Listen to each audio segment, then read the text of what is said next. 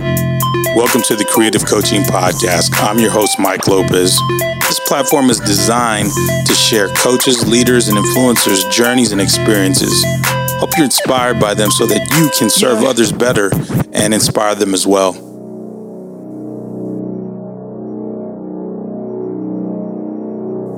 Today's guest is Michael Madrid. Coach Madrid is the head coach of the women's program at Texas A&M Kingsville we talked to him today about having a selfless mentality, about being around quality people, learning who you can trust, to have courage, and about representation and diversity. I hope you enjoy this podcast and you look to get better every day. Welcome to the podcast, Coach. Thank you very much. I appreciate it. Coach Madrid, I appreciate you coming on, man, spending some time with us and sharing your perspective and your story with us it really is important that you know more and more coaches get to either uh, tell their story, talk about their journey, because it's inspiration for others, and and it also gives um, you know in a world, especially right now, where everybody wants to demonize other people. Uh, I'm looking to humanize people with this platform, and I think we do a good job of that. So here again, man, it's it's bigger than basketball. So thank you for being on. Yes, sir. I appreciate it. I, I love what you're doing, and I just appreciate the opportunity to speak with you, and just blessed that you considered uh, speaking with me as well. Yeah, fantastic, Coach. Now, I start off like I always do, and how were you introduced to the game of basketball? And it, you know, I'm, I'm originally from Portales, New Mexico, so that's a mm-hmm. that's a small town in eastern New Mexico. Single parents household. Grew up with just my mother, and you know, I think I was just one of those kids that was a little hyperactive, and my mom was just trying to find things for me to do. And so, you know, any chance she could get to enroll me in, in Pee Wee League football or, you know, Pee Wee League basketball, there was even a, a summer track program that we had there to keep uh, kids involved. And, you know, as you join these programs and you get involved and you get to know different coaches and, and you get to befriend um, other people in the community, um, you know, you just sort of learn to, to love the game. And so as I grew up, basketball was, was something that I enjoyed doing. I enjoyed playing. I enjoyed going to the park and, and playing by myself. I can vividly remember for Christmas getting one of those little Nerf basketball goals, you know, that you put up on the, on the back of your, uh, your door. And I would yeah, put that yeah. thing up and, uh, this is probably a funny story, maybe a little embarrassing, but being an only child, you know, you have to have a, a an imagination. So yeah. I would get the phone book and I would pick cities or towns in New Mexico, and I would make a 64 team tournament bracket. Whoa! And literally would play one on, literally would play one on O, uh, and go all the way down through the championship. And uh, wow. somehow, some way, Portales would be the national champion every single year. Nice. But uh, nice. man, I can remember just doing that and uh, just really fell in love uh, you know, just had some amazing people around me that, that helped guide me as well that I can never thank enough. But that's really how I got involved in basketball. And of course, through junior high and, and high school, it's just something that you did in a small town. Yeah, no, coach, nothing embarrassing about that. I was always in the backyard playing for Texas A&M. Uh, you know, nice. to win the game with free throws because I missed the jump shot, so somebody had to have fouled me. I mean, I, I kid you not, man. I was back there, and I'd be five, four, three, two, one. I'd miss. I say, yeah. oh, but he got fouled, so he gets two free throws, and you know, it, miss one of them, and yeah, miss one of them and call a lane violation, and then there you, you, you, had to find a way to win. You had to find a way to win, you know. And uh, hey, I, it's funny. I walk through stores now and I see those Nerf goals, and I still think back on those days of being in my room all by myself, yeah. sweating, yeah. Yeah. and. Uh, you know, the best thing about it is I don't even think I ever took water breaks, man. I think I just went game into game. Iron Man, Iron Man. That's awesome, man. Like yeah. never, I never needed a sub. Yeah, yeah. No, I hear that. I was an only child for nine and a half years, man. So I, I, I can completely relate. Uh, the good times, man. Really good times. Now, coach, who or what influenced you to go into the coaching profession? You know what's amazing is is I honestly had no desire to coach. I, uh, I, I went to college in my hometown at Eastern New Mexico and had this idea that I wanted to be an accountant. And wow. so, you know, started my accounting degree. I was into it. I was actually into the third year of accounting, and I get a phone call from uh, the high school coach there my old high school, who was my JV coach, Scott Parker. And back then in New Mexico, there was a little bit of a teacher shortage, so you could contract coaches for just a stipend. Yeah. And, you know, this was 1995, and he called me and asked me if I wanted to coach the freshman team. And initially I said, absolutely not. I have no desire to coach. And uh, he said, well, how about $2,000? Well, in 95, $2,000 was a lot of money, you know, for, sure. for me, Yeah. poor college student. And, uh, you know, that really is ultimately what got me into the profession. Well, once I got involved, and, and uh, you know, you got to understand, a lot of my old high school coaches were still coaching at the time. Yeah. And now I got a little bit to be behind the scenes with the coaching staffs to see the way they mingled with one another, to see the way they they worked with one another. And to be honest with you, you know, when you're a high school student and they're always on you and they're always on you and they're trying to get you to do the right thing, you don't really understand what their purpose is. Yeah. And, and as I started getting on that side of the fence, I started realizing these are some solid people.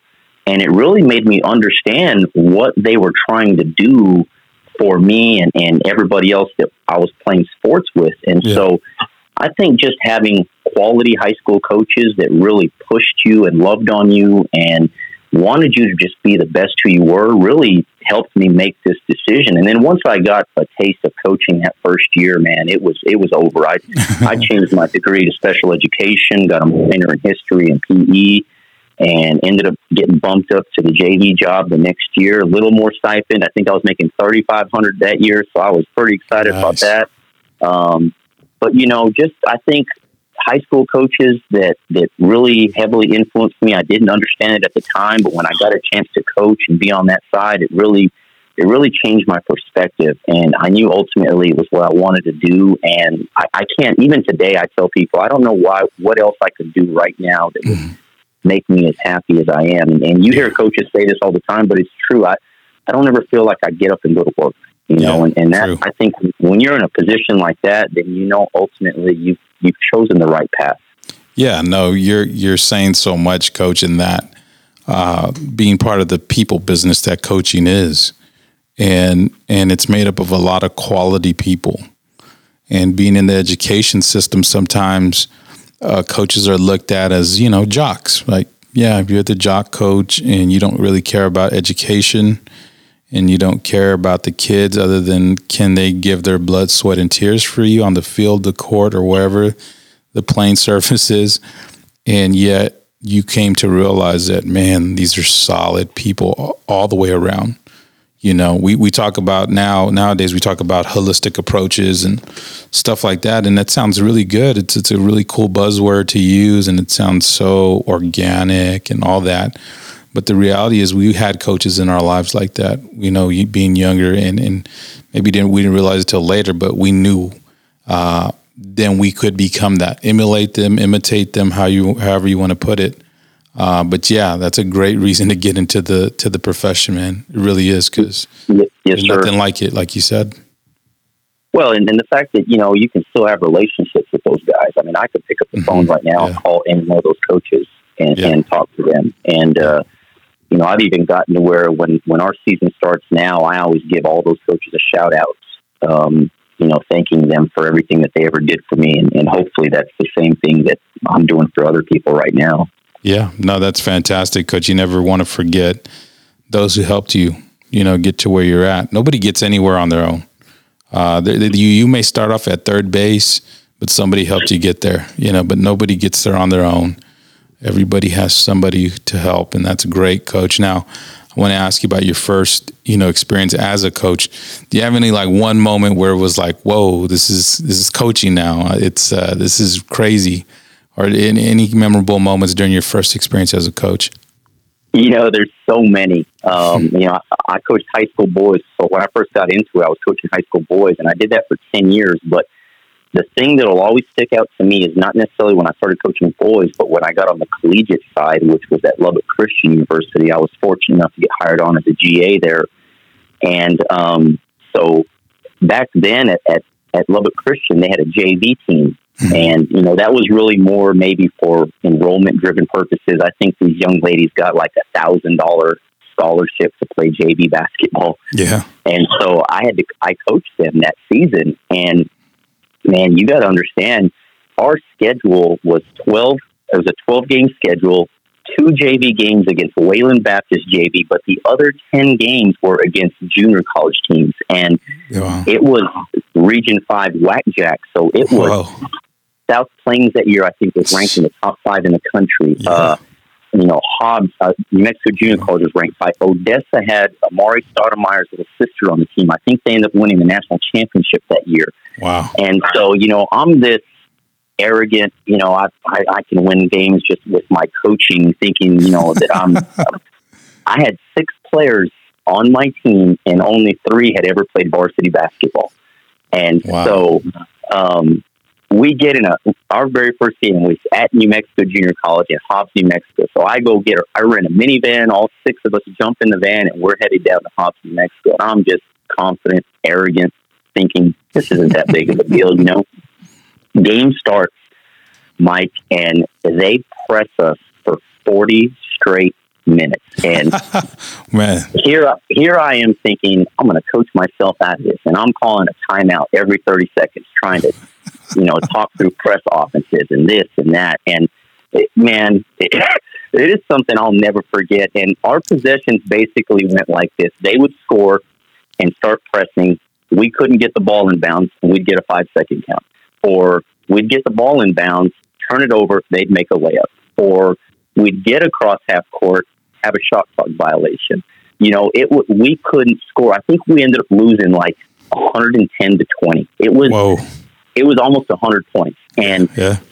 the craziest thing about it is, you know, me, who I am, the way I'm built, man, I was up coaching from the opening tip till the end, and I'll never forget. I think it was like the last 45 seconds. I'm standing there, arms crossed, and one of the officials comes up and stands next to me and says, Coach, I have a lot of respect for you standing up and coaching this entire game. And I remember thinking, what did I get myself into? I have no idea what I'm doing. And it, it was hilarious. I remember driving back to Lubbock and Coach Gomez calls me. I think he thought I was going to drive the minivan off the highway because I was, you know, just upset or distraught. But uh, I, I will never ever forget that, and it was one of the most humbling experiences of my life. Yeah. But it, I learned so much in those forty minutes just about being humbled. And the crazy thing is, I still talk to all those players that played on that team and wow. that was in 2005. So, um, man, that was talk about baptism as a college coach. That was it right there. By fire. Yeah. yeah, man. That's, uh, you know, you bring, uh, I love how you being so transparent about how your thoughts and your feelings at that time. It kind of reminds me, I was watching an interview with Don Showalter of USA Basketball, and he's, he's talking to Fran Fraschilla about overcoaching and, and not teaching enough.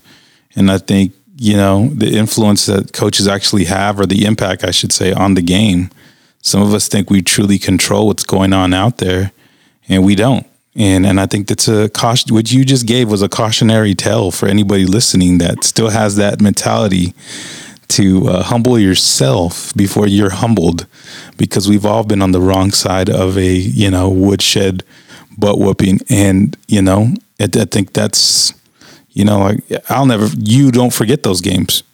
I, I, oh, I have I've forgotten games that where I got a trophy at the end of the deal, or or a plaque or something. But I didn't. I don't forget those shellackings, and uh, they always serve as a reminder. Don't ever think you've got anything figured out. You know, keep working.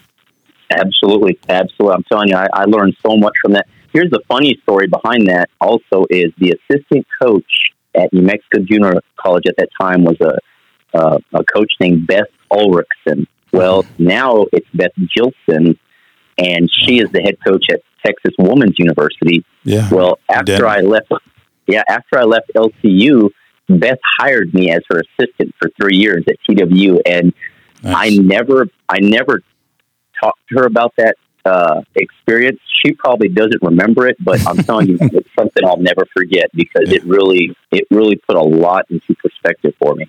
Fantastic, Coach. I appreciate you sharing that because, yeah, that is a humbling moment. And I'll here again, I'll reiterate it because it's so important. Humble yourself before something humbles you, you know. It's it's, yes, it's, it's it's easier to respond to a situation when you have a humbleness about you, because then you won't react and you can stay even keel and calm. So I want to ask you, Coach, because you've been a part of multiple programs. You know, at the junior college level, at the Division One level, and now at the Division Two level. So, what is the culture, Coach, that you look to set up and build in your programs?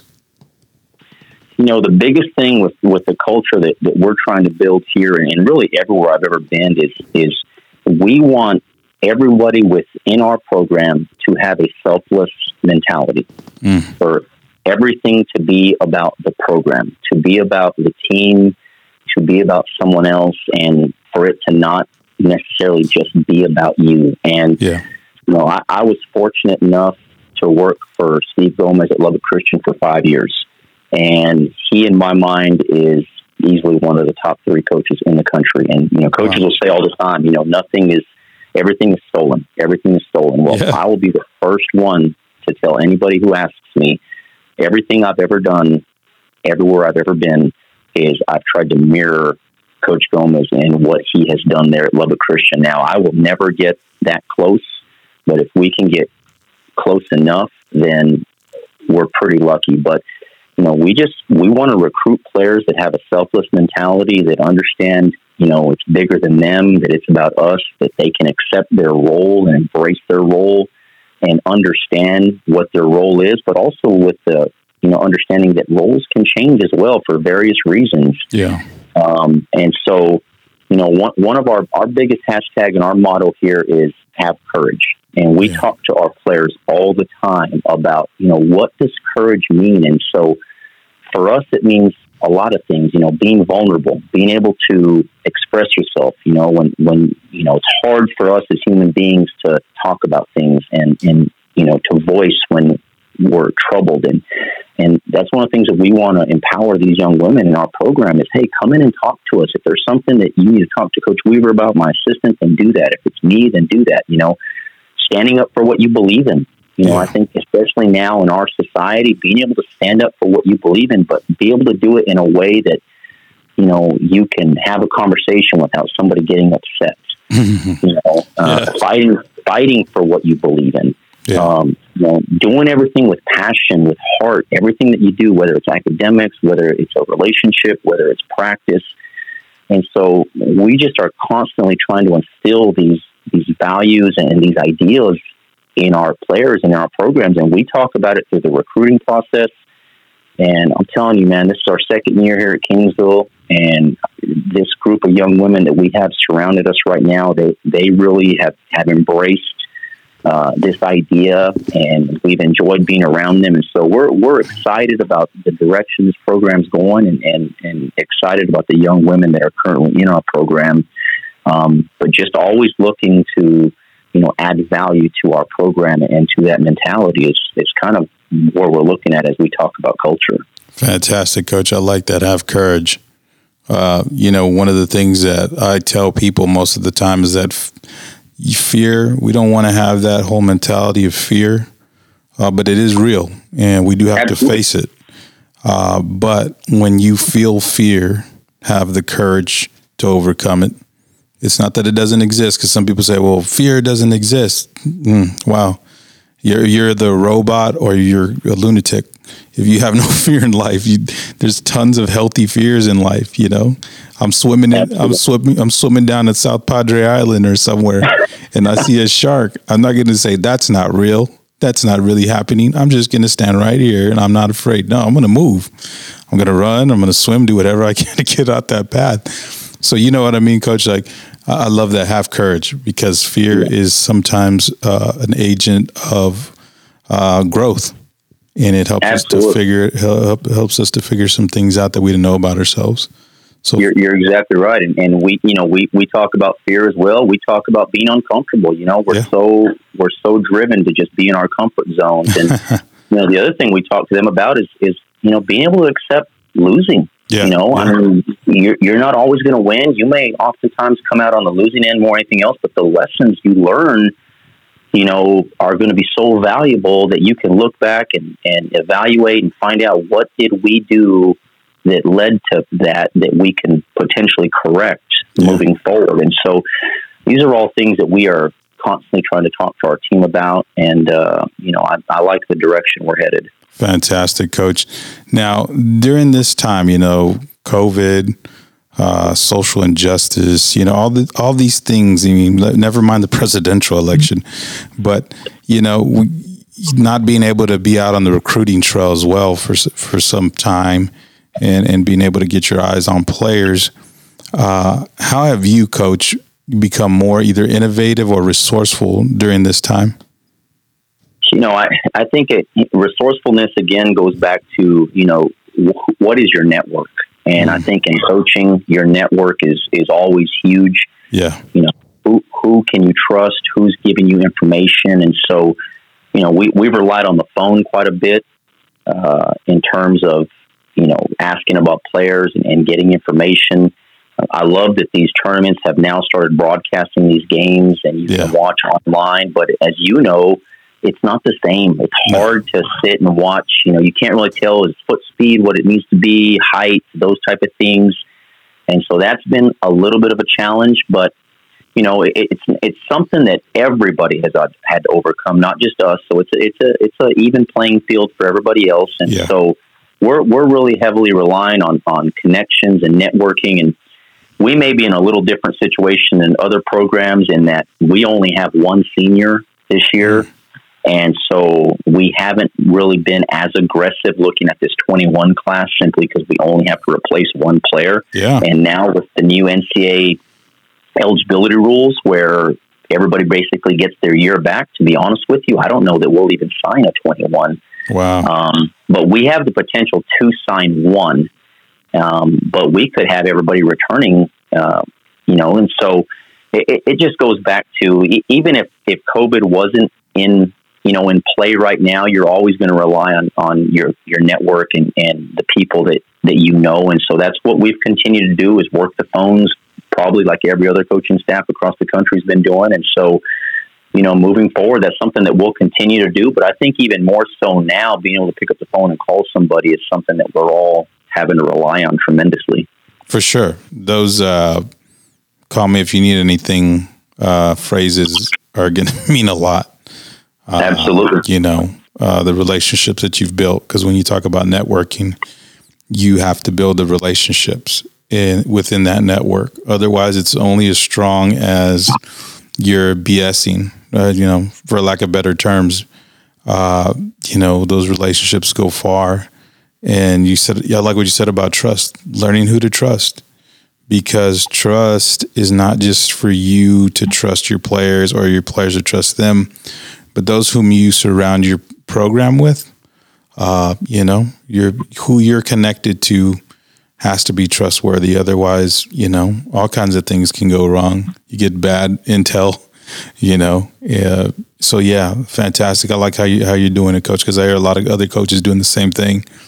And I tell parents all the time, there's even even right now, there's any parents listening, you have to be able to trust people to help you uh, navigate through this time because like you talked about coach one senior everybody gets to come back. Uh, man and, it's and it's going across the board even to division 3 where everybody's getting their year back. And so high school players are it's at, it's at a premium to be able to play at the next level.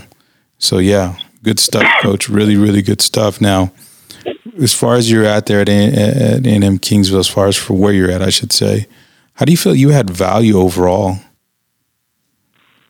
You know, I think the biggest thing it just comes down to, I guess, who I am individually, and I've just always had very much a, you know, just a blue collar mentality about me and and the way that I do things, and so I think, you know, my biggest value here is that I'm going to work hard at whatever it is that I'm doing, whether it's recruiting, whether it's coaching, whether it's being out in the community, whether it's mending relationships. Mm-hmm. And so, you know, I'm a team player, and I think that's one thing a lot of people here on campus have found out about me is if, if you ask me to do something and if I'm available to do it, I'll do it regardless of, of what it is. If I've got to go speak to this group or speak to that group, or if I've got to go pick up trash on the side of the road for an organization, I'm willing to do it. And so I'm such a relationship driven person that their relationships are huge to me. And so anytime I can get out and meet people and talk to people, that's something that I want to do. And, uh, you know, I've, I've thoroughly enjoyed my time here. I, I like our administration. I think everybody is on the same path. And uh, just honestly, just blessed that I had the opportunity to come here. But I think one thing that people here can easily say about me is that I'm all in when it comes to Texas A&M University Kingsville. Fantastic, coach. That's that's uh, man to have buy-in and everybody being have the same shared vision for the betterment of not just the town, for the young people who you know attend the school, will go out into the world and create change or or some or something. They're, you know, I look I look at these generations coming along, and although sometimes it feels like they could be more assertive or more aggressive, they've got this ability to manufacture creativity that I just think, wow, that's pretty cool, man. I didn't think about that. I didn't, you know, and they have more tools, resources than maybe we had, but they know how to use them. And so that's great that y'all provide that because uh, the future needs that. And I think that's what we're talking about ultimately when we talk about working with players and recruiting players. And it's all about the future, it's all about their future. And so that's fantastic. Now, I want to ask you about yourself, coach, and that uh, personally. Why do you do what you do? What is your why? You know, I think it goes back to you know how I got into coaching and and you know how I was introduced to the game is you know I had high school coaches that had a vested interest in me that wanted to see me succeed and you know I think that I chose this path or maybe this path was chosen for me uh, because it's my opportunity to give back and to help influence and you know right the ship if you will for for individuals. You know, obviously, I coached high school boys for 10 years, and man, I still have great relationships with some of those players. And I've had the, you know, opportunity to coach collegiately now for 15, 16 years and still have great relationships with those players. And so, um, you know, any opportunity I have to make a difference and, you know, to work with, with this young group that's coming up, I, I want to take that opportunity. And so I, I was just blessed to have coaches that you know, wanted to help, that were always there, that were so influential, that were so positive, and that's hopefully the same thing that I'm doing as well. And you know, I think the fact that I still have strong relationships that I with players that I coached many, many years ago, I think speaks to the fact that I have done it the right way. I have done a good thing, and so um, you know, just again, looking forward to continuing to do this and, and recruit more players. And uh, you know, the scary thing now is a lot of players I'm recruiting now are my age, and so mm. it's uh, I'm, yeah. I'm, kind of I feel old, and I don't know that I am, but I feel old, and so you know, it, coaching has changed quite a bit. Recruiting has changed quite a bit. You know, everybody always talks about you know the, the kids. I hate to say kids, the young men, the young women have changed quite a bit, and they have. But I also think that comes down to we need to change and kind of get out of our comfort zones as coaches and evolve and adapt and you know so that we can continue to help them because you know they have so much coming at them now we didn't have social media we didn't have all these other pressures and things that they have now and so we've yeah. got to find ways to relate to them and i think that's one thing that i i do a really good job of is i can try to figure out some way to relate to them but just want to make a difference and and help someone, you know, mm-hmm. attain whatever goals they want to attain, you know, whether it's high school, college, or whatever it may be. Yeah, no, coach, I like what you're saying there. As far as coaches and, and how we need to constantly seek growth in our own lives, uh, break out of those, uh, uh, you know, uh, my four walls, and that's all that matters uh, kind of mentality. And uh, because I think for too long, when it when it comes to the the idea of offering a, a, young person a scholarship, it feels like we have the upper hand, or coaches have the upper hand to a degree.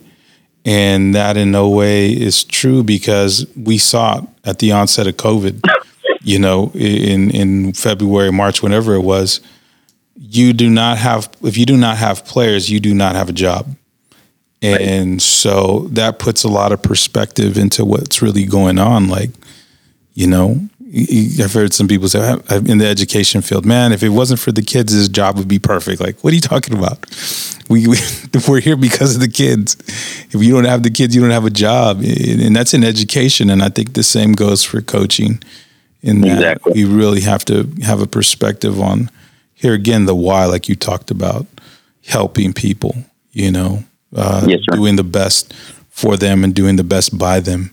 Uh, so yeah, good stuff. Now, coach, I want to ask you about your heritage because uh, you know a lot of a lot of times I hear from a lot of different coaches and and and I'm listening and you know certain certain uh, backgrounds and certain races and ethnicities are talking about the opportunities they don't get. Uh, but I want to ask you about your heritage, Coach. How important is your heritage to you? You know, it, it, it's huge, and you know, I'm I don't know that I'm a little bit different, but you know, growing up in New Mexico, single parent household, you know, um, I only knew grandparents on my father's side, and obviously they passed away when I was younger. But you know, they spoke Spanish, didn't speak a whole lot of English. My mom, you know, was bilingual, and you know, unfortunately, growing up, I was around them quite a bit and could speak and, and understand, you know, a little bit of Spanish. And then my mom moved us away to a different community and only spoke English to me. So that's one thing as I've gotten older that, has been frustrating for me. Um, but you know, in terms of family, that's one of the biggest things with with you know our heritage that, that I feel is important is family is so vital. And you know, you always want to be there for your family and help your family and protect your family, and that's kind of the the mantra, honestly, that I've taken on as a basketball coach as well. And that's one of the things that we talk to our players about all the time is we, this is a family environment. You know, we, we cry together. We, we, we cheer for one another. Um, you know, the loyalty side of, of, you know, our heritage is huge. We're yeah. extremely loyal uh, individuals. And that's one of the things that, that I bring to our program and that I bring to my family as well is, you know, we're loyal to one another and, and we're going to fight tooth and nail for one another, and and that's the same thing that I carry on within our program. And so, you know, we we have a young daughter, and, and she's about to turn four, and, and anytime I can go back to New Mexico and go up to Santa Fe and and Taos and, and those places like that, and take my wife up there and just enjoy the cuisine and and the culture of, of New Mexico, which is a little different from other areas. Yeah. Um, you know, I take her up there, but my wife will tell you a funny story that when she met me she'll say that I was a Mexican food snob. That uh, you know, I, I don't eat Tex-Mex. Yeah, you know, yeah, when yeah. I grew when I grew up in New Mexico, everything was red chile or green chile, and like you put it on every single thing you could eat. And uh, she she tells everybody, don't ask him to take you to a Mexican food restaurant because he won't do it. But man, anytime we can go up there and, and eat, and that's something that's important to me. And you know, my wife, uh, you know, she lets me make some red chili and green chili and the enchiladas and the pozole and everything like that. And uh, I still kind of feel like I'm at home a little bit, even though that I'm not. But uh, you know, I just want to make sure, especially for my daughter growing up, um, that I can take her back to where I grew up and she can see the small community that I grew up and around the people and, and just kind of the culture that I grew up in that's a little bit different than maybe down here in South Texas. Yeah, no, roots, man. Your roots are everything in a sense. Maybe not everything to the degree that it shapes uh, thoughts, actions, emotions, but definitely to the point where it's like, I'll never forget where I came from because um, I'm, I'm never going to be too big for that. never going to be too greater than that. Um, I am who I am because of those who are in my life and sometimes the environment that I grew up in, you know, good or bad. That goes both ways, man. And so I think that's uh, that's fantastic. Uh, you talk about Santa Fe, man. I love Santa Fe. I mean, you, it's beautiful. You yeah, you talk about a place you don't want to leave. Uh, that's one of them. And uh, that red and green chili is something serious there in New Mexico. Not, that's not a joke. I, have heard it from every person that I know from there. It's like everywhere you go, you, it's man, any restaurant if they don't have it, or you know, and then there's like a war between we only use red here. We only use green here. Like, right. That's crazy to me. And it's awesome though, because Texas, we have the same hangups and sometimes almost to a ridiculousness degree, but, uh, good stuff, coach. Yeah. The, uh, the loyalty part of what we experience through our lifetime, uh, is so huge. And, and sometimes it goes a little too far, but we understand why it's that way. We understand that uh, our heritage is built on better life for everybody that's involved. It's about opportunities uh, that we may not have had from from where we came from, and and I think that's the that's the immigrant story, and and we've experienced it, and we've kind of lived through it vicariously, maybe through our parents or our grandparents, like you said. Uh, however, it, it's still us. It's still part of us. So, Absolutely. Fantastic stuff, Coach. Now, kind of staying on topic, uh, but off topic in a way. Uh, as a Hispanic coach and a leader, you know, because you're a leader of young women, you're a leader of men too. I'm sure it's not one of these things where I'm a women's coach, so I can't ever lead a, a male. Like, no, you're a leader no matter what. Uh, what does representation mean to you?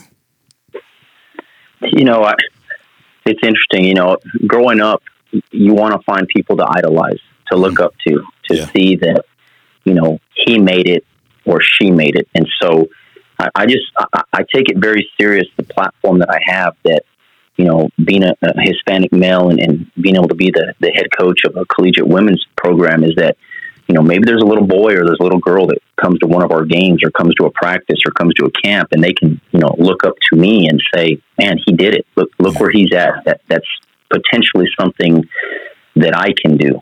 And so, you know, that's important to me. It's important to me to, you know, to, to be that person that they need because growing up, oftentimes you, you don't have that person. And again, it goes back to my roots and where I grew up in New Mexico, having, you know, strong Hispanic men and women who were our coaches that portrayed this and, and that's who they were, you know, that's, that's who they were. And so that's that's kind of what has helped me as terms of representation is just knowing that there may be somebody out there that I can reach, that I can touch, that I can help. And so, you know, again, anything that I can get involved in, whether it's a boys and girls club or anywhere that I can go speak, that I can help with groups, I would love to do that. We actually had a, a group come up from the valley to one of our games. It was a group of young women.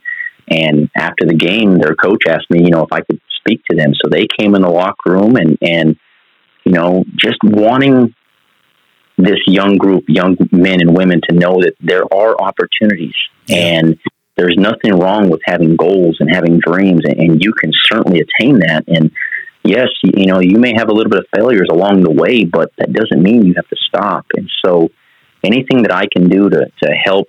Uh, promote and, and provide for, for anyone, I would love to do it and uh, really, really take you know my platform very, very serious in terms of just helping this this young group you know get to those points. Yeah, I think I think you're, what you're kind of unfolding is really important because uh, here again had the same experiences as a young as a kid.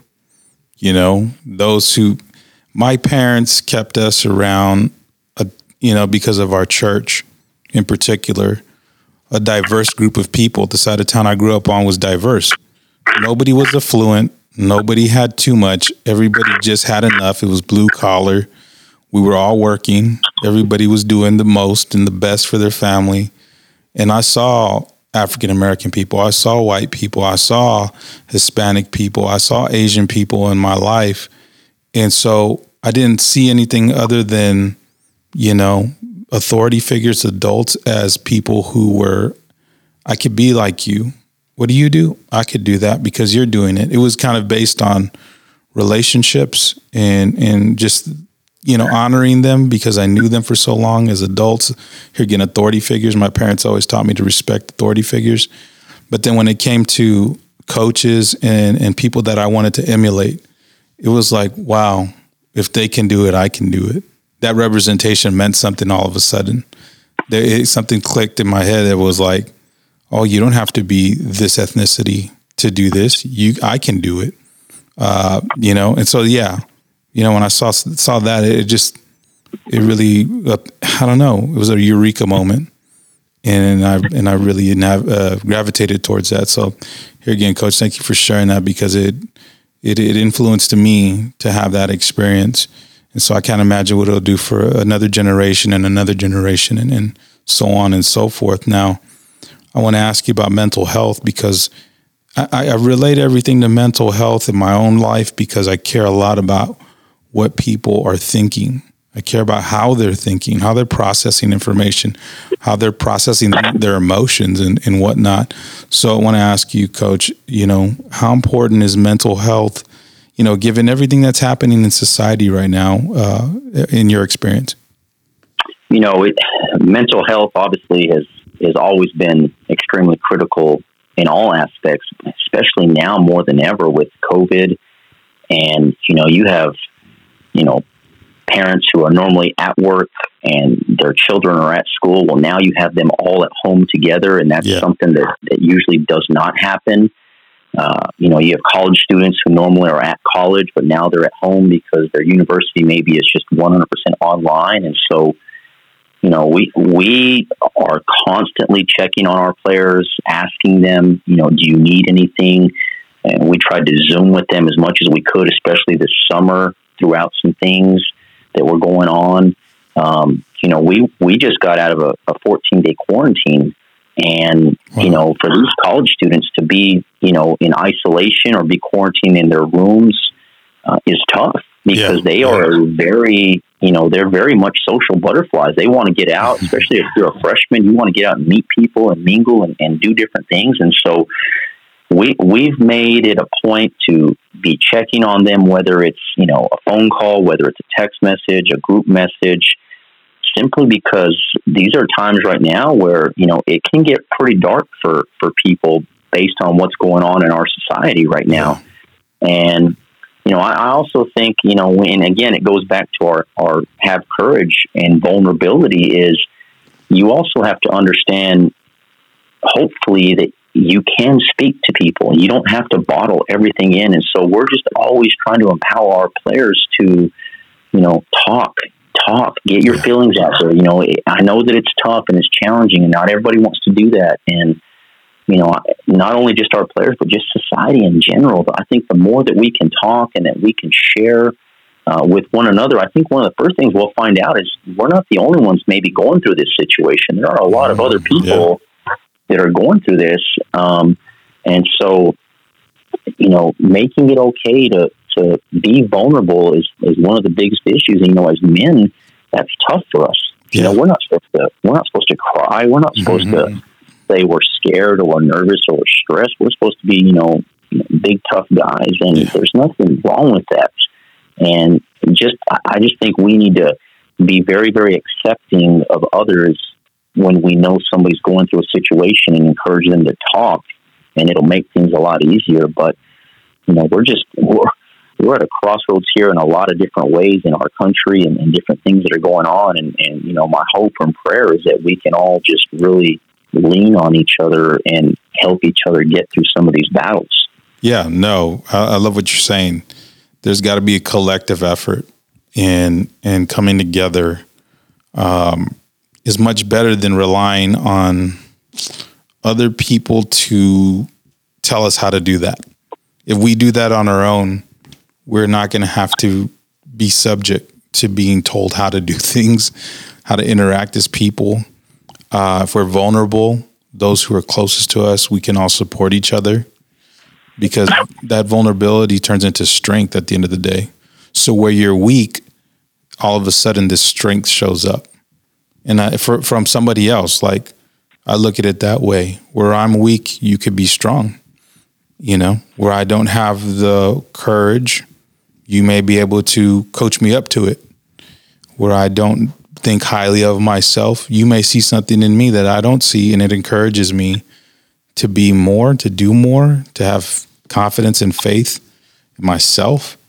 So yeah, that's that's big stuff, coach. It's really big, big life forget about sports and anything else going on.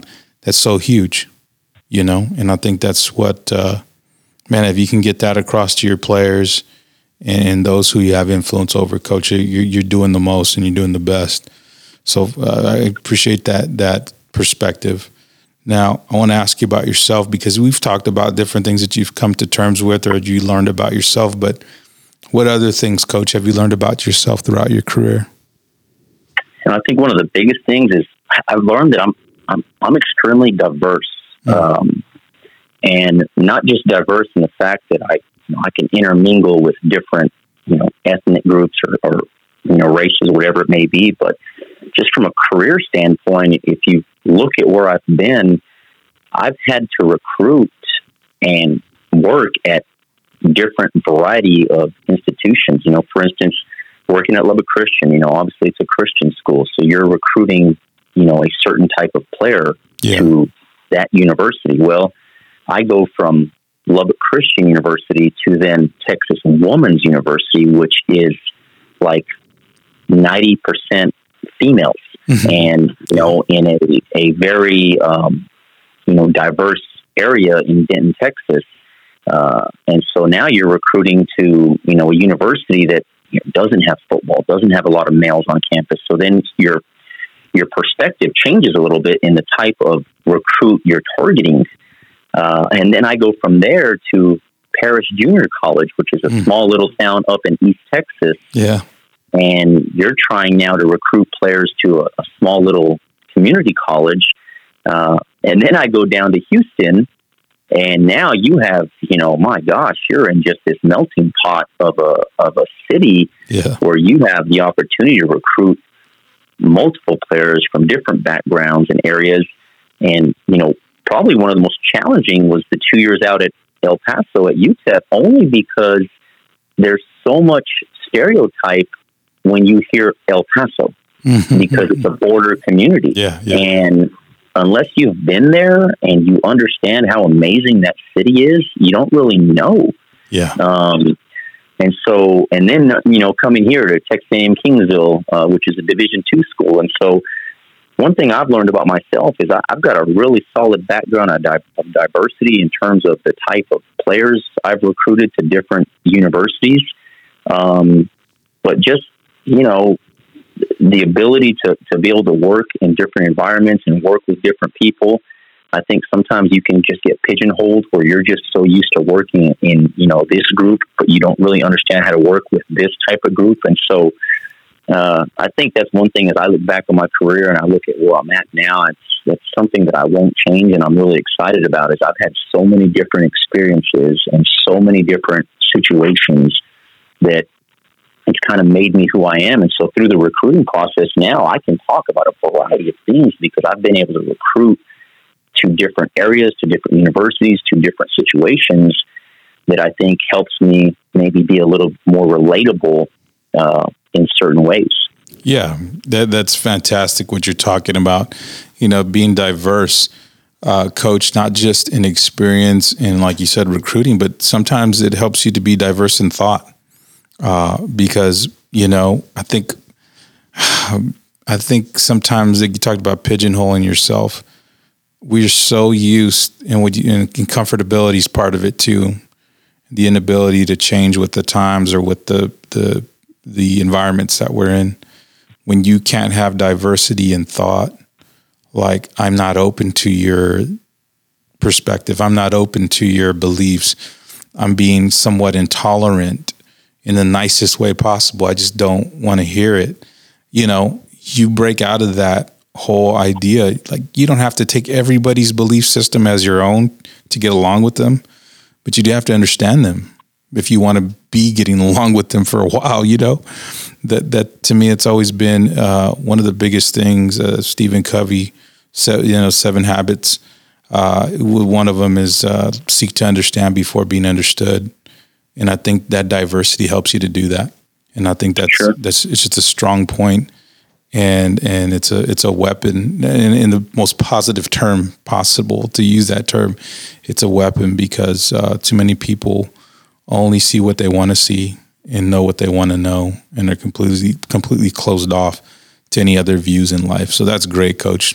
Fantastic stuff. Now, my last question is always about legacy, coach. And uh, although I know you still got a long ways to go, it's not one of these deals where we're saying, well, you know, it's been good, but you know, it's not. it's not like Kingsville called me and they're like, hey, you know, could you could you interview him because we're about to let him go. It's nothing yeah. like that, but it's it's it's to say, looking forward, like. What you know? How do you want people to view you, and, and and how are you doing that work now to get there? You know what I mean. So, Coach, I, I would ask you this: what would you want people to say about you when your career is all said and done?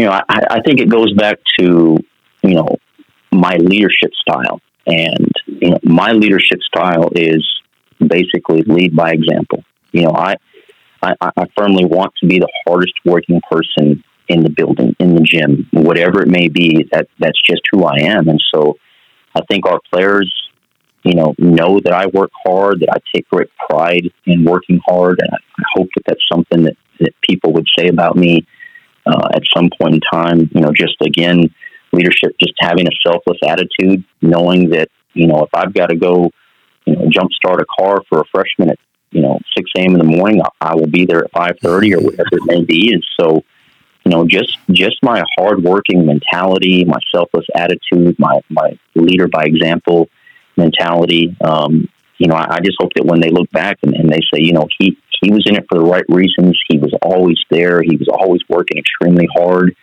and you know, was always wanting to build and, and relationships with us. And so, you know, I, have been blessed to, to be a part of coaching staffs that have just been incredible that I've learned so much from and, and hopefully I can take bits and pieces from people and, and, you know, become who I am. I know I still have a long way to go, uh, but I work at it daily, read a lot of books, try to get better and uh, just continuing to look forward to this journey that, that I've been blessed to be on so far.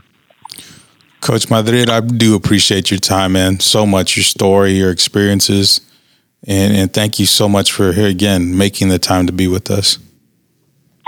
Mike, I appreciate the opportunity, man, and look forward to, to meeting you face to face someday. Maybe yeah. we can. I'll, I'll, bring you some uh, some good New Mexico food up, and we can hang out in San Antonio. For sure, or we can meet up at uh, what is it called, King's uh, that seafood King's place? Inn. Yeah, King's Inn. Yeah. There we go. King's Inn. Been Let there. me know. Yeah, I've been there a couple of times, and I just I always marvel at the stack of fish that they put in front of you because it's like, wait a minute, what? yeah, yeah. You, you, eat it, and you feel like you have to go run a couple of miles. Yeah, right? you it's go, you, you, you just jump. Yeah, you just jump to the water right there and go swimming, swim it off real quick. but uh, good stuff, Coach. Thank you so much. Appreciate you, Mike.